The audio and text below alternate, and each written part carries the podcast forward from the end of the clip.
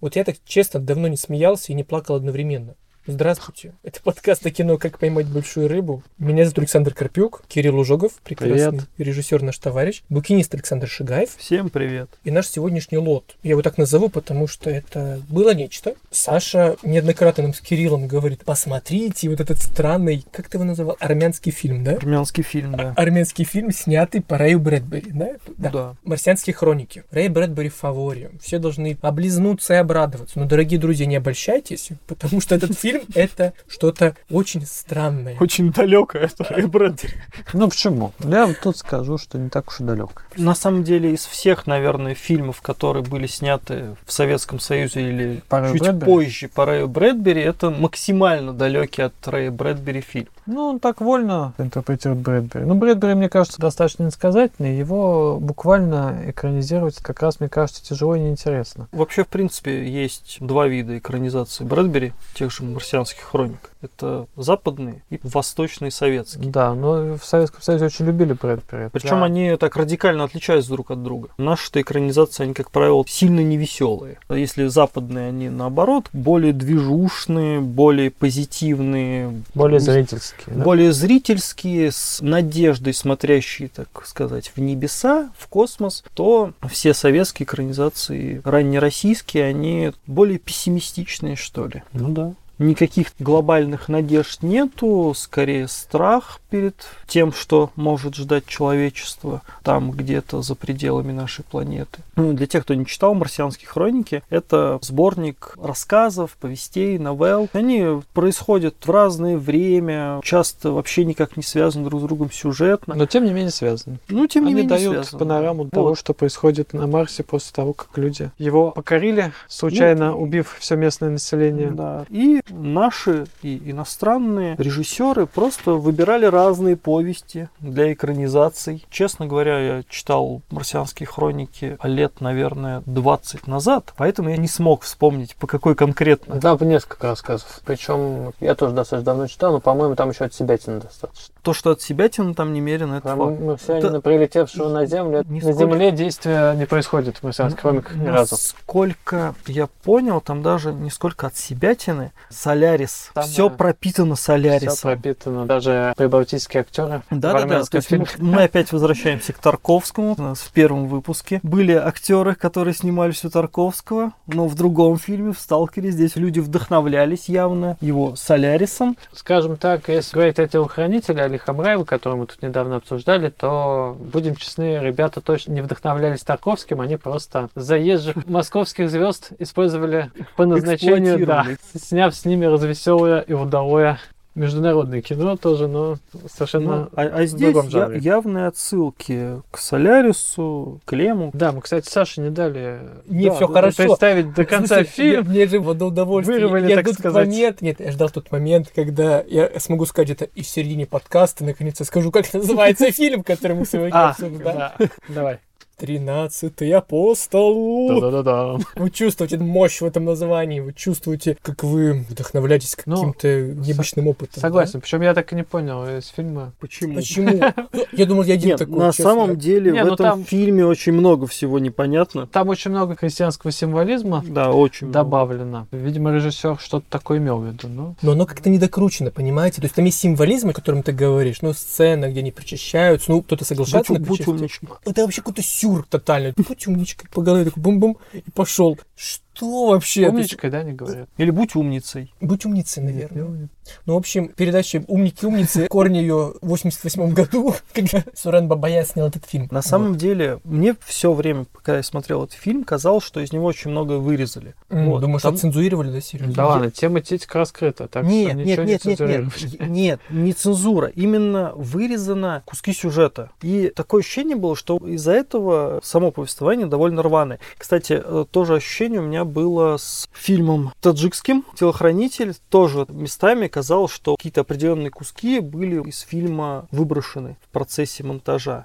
Смотришь, и вроде бы между вот этим вот моментом и следующим должно быть что-то посередине, а этого нет. Это, я уж не знаю, сделано было специально, или какая-то у них внутренняя цензура определенная была, либо у них просто не удались эти дубли. Причем я не удивлюсь, если они что-то запороли, потому что там очень интересный актерский состав. Собрались все самые известные, скажем так, советские прибалты из армян, известный там только Армен Джигарханян. И а- друзья режиссера. а все остальные, да, ребята просто, которые сидели в соседнем Ну, давай. ресторане. Назовем известных прибалтов. Начинай. Банионис, Будрайтис, Да, Кунайте. Дубкунайте из советских, типично советских, скажем так, там Андрей Болтнев, самый легко выговариваемый актер. А все остальные это люди, которые, я так подозреваю, что никогда до этого и после этого в кино вообще не снимались. Ну, как они были хороши, как они кричали. Вообще, фильм очень... Давайте, может, чуть-чуть... Фильм говорить очень армянский. О сюжете там. Ну, о сюжете, наверное, говорить бесполезно, Ну, да. сюжет, это по ты- сути, это марсианские хроники, замешанные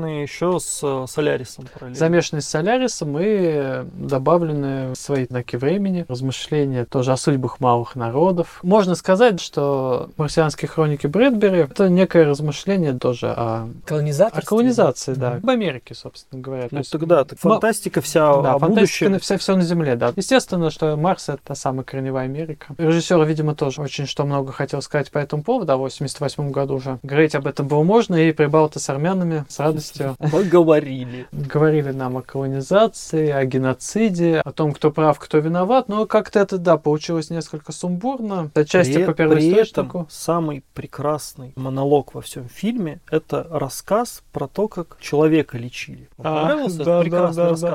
Про бросший ноготь. У меня была истерика, когда я это смотрел. Причем там еще самый такой колоритный армянин все это рассказывает. У него волосы крашеные, насколько мне помнится еще. Это просто сюр. Это вот а надо потом на слушать. баяне играет. И они вместе поют на латыни что-то. Причем он все это рассказывает, периодически прерывается, что-то другое говорит, просто замолкает, начинает хохотать.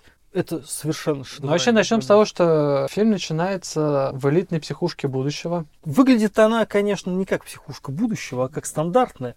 Ну, почему там какие-то модные витражи, Но это все. шикарные убранства за столом. Ну, психи стандартные, да, вполне себе ожидаемые. У фильма есть свои достоинства, наверное, о них надо сказать. Мне очень понравилась работа со светом, как с естественными источниками, так и с искусственными. Очень красиво. С цветом очень понравилось. С цветом, да. Ну, я опять же смотрел экранку, и до конца оценить работу с цветом было тяжело, поскольку это снова была почетная сепия VHS. Ну, Понятно, что режиссер явно хотел показать, что в будущем все будет не очень хорошо по традиции, когда у нас снимали и снимают. Я думаю, будут, когда снимать что-то по Раю Брэдбери, у нас всегда покажут, что в будущем все будет не очень хорошо. И здесь именно цветом это тоже передается. Серые тона, Ну, вообще, видно, что фильм в 88 году снят. В принципе, все, наверное, вокруг также с ума исходили. да, И то, что там люди немножко бредят постоянно, что на Марсе, что в психушке на Земле. это нормальное состояние. Ну И для кино того времени это такой замес из всех знаковых для 80-х элементов. Любовь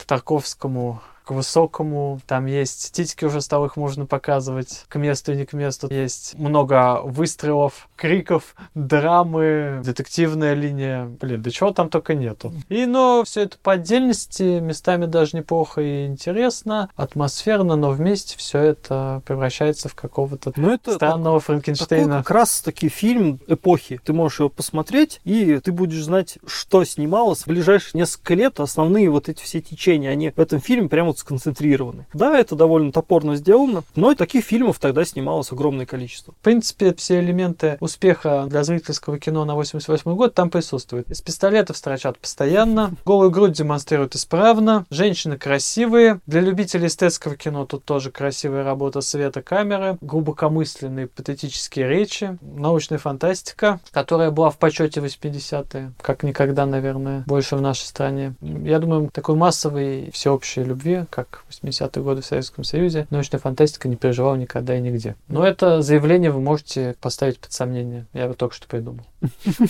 Послушаем нашего научного сотрудника. Э, Да, здравствуйте. Э, Значит, мой вердикт. Ну, конечно, я вас послушал. Я тоже фильм Да, я посмотрел. тоже даже его посмотрел. Я вам признаюсь честно, я впервые на кинопоиске поставил столь низкую оценку. Ах ты... А Зараза. я ему, кстати, высокую поставил. Вы че? Нет, я вам сейчас объясню. А я не ставлю оценки для кино. Только не расстреливайте меня. Я не помню сколько, но семерку я ему точно Я поставил. ему пятерку поставил. Ну, неважно, слушайте, Что, оценки... пятерка это низкая оценка? Ну, Ну, да. не Слушай, скажу. пятерку еще служить надо. Ну ладно, Извините, слушайте, пожалуйста. Шутки шутками, но я вам сейчас поясню за базар. Ну, А. давай.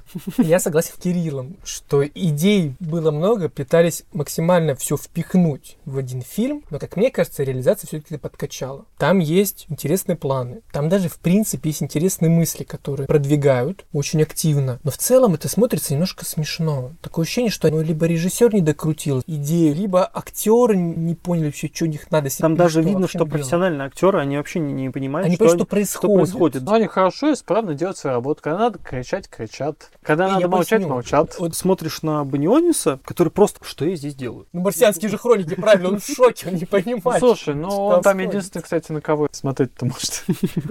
Я вам поясню, условно, кинзадза, можно не любить кинзадзу, или как правильно, кинзадза.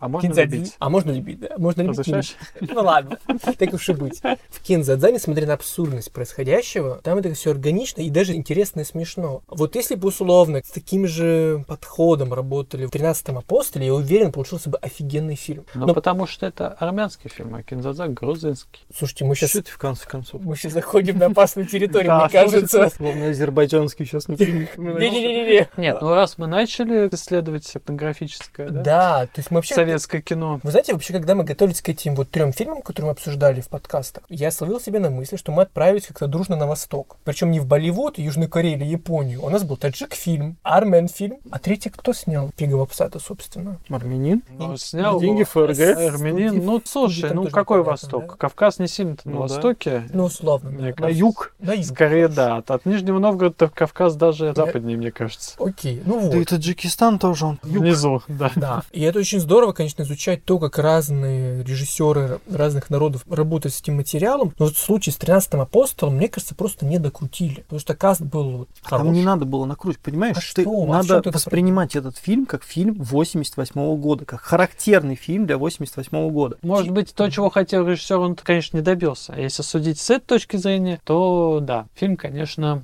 да. Все это не Солярис, вот вообще далеко не Ну, Солярис. слу- ну, кон- ну, конечно, не Солярис. Слушай, сейчас Вот. была лучшая шутка, честно. Вот просто вырежем и на смс-ку себе поставлю. Ну, В фильме ну, «Солярис». Да, Саш прав. Это фильм, который не смог, может быть, продемонстрировать то, что хотел продемонстрировать режиссер, но зато он уловил то, что немцы называют сайдгайст, то бишь дух времени. Собственно, именно поэтому я и поставил этому фильму на кинопоиске семерку. Квинтэссенция, да, всего? Да, да, Всё да. То понял. есть ты видишь в нем вот это вот все безумие, все, что появилось в тот момент в советском кино, вот оно, в этом фильме оно есть. И это очень здорово. Причем он еще показывает, что у людей, даже они вот все это получили, а надежд у них особых нет на будущее. То есть это фильм на самом деле невероятно мрачный, так если разобраться. Хотя ты ржешь периодически как конь, пока это смотришь, но ты все равно понимаешь, что фильм-то вообще не веселый. У людей мир рушился под ногами. Так вот, и он фактически. именно об этом, о понимании того, что что будет завтра, никто не знает. Вся вот эта советская машина, которая давала людям знать, что завтра у них будет такой же день, как вот был вчера, и они этот день прекрасно проживут, и что все у них будет хорошо, они понимали, что все, все это остановилось, что дальше будет обрыв или взлет, они не понимали. И вот об этом этот фильм. И его надо именно с этой точки зрения воспринимать. Не надо его смотреть как произведение искусства, его надо смотреть как показательный фильм для своего времени, для 88 года. Но при этом он к- визуально не без этого. Визуально он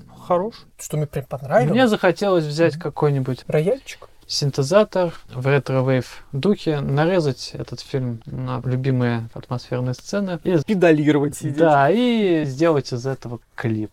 Простите меня, Сурен Бабаян, за такое преступное желание. Мне очень понравился там монолог одного из главных героев, который, собственно, начинает убивать своих же сотоварищей о колонизации. Ну, действительно, вот прям мрачные, страшные, правдивые слова есть. Конечно, то, о чем ты говоришь, я понимаю, и проблематику понимаю. Но, опять же, наверное, из-за подачи, из-за того, что ты все-таки... Ну, зачем ты ожидаешь, да, чего-то? Но немножко местами смешно. Кстати, вот когда ты говорил про дух времени, я подумал, что это, наверное, то же самое, как лет через 20-30 люди посмотрят, например, нынешних «Мстителей», «Мстителей». То есть они посмотрят квинтэссенцию некоторого общего настроения в мире и движения массово, наверное, кино. Характерных персонажей, супергероев, которые воюют со злом. Возможно, через 20-30 лет будет немножко все по-другому, люди посмотрят, э, скажут, что смешной какой-то, и поставят в какой-то веке «Мстителям» четверку или пятерку. Ну ладно, благодаря твоему монологу поставлю ему шестерку, но выше я не поставлю. Нет, шутки шутками, оценки, опять же, это все словно, это очень субъективно и странно. Я скорее их ставлю для того, чтобы вспоминать вообще свои ощущения от первого просмотра фильма, чтобы понимать, как его смотрел впервые, а не для того, чтобы говорить, вот это плохо, а это хорошо. Да нет. Кстати, возможно, кто-то посмотрит 13-го апостола и откроет для себя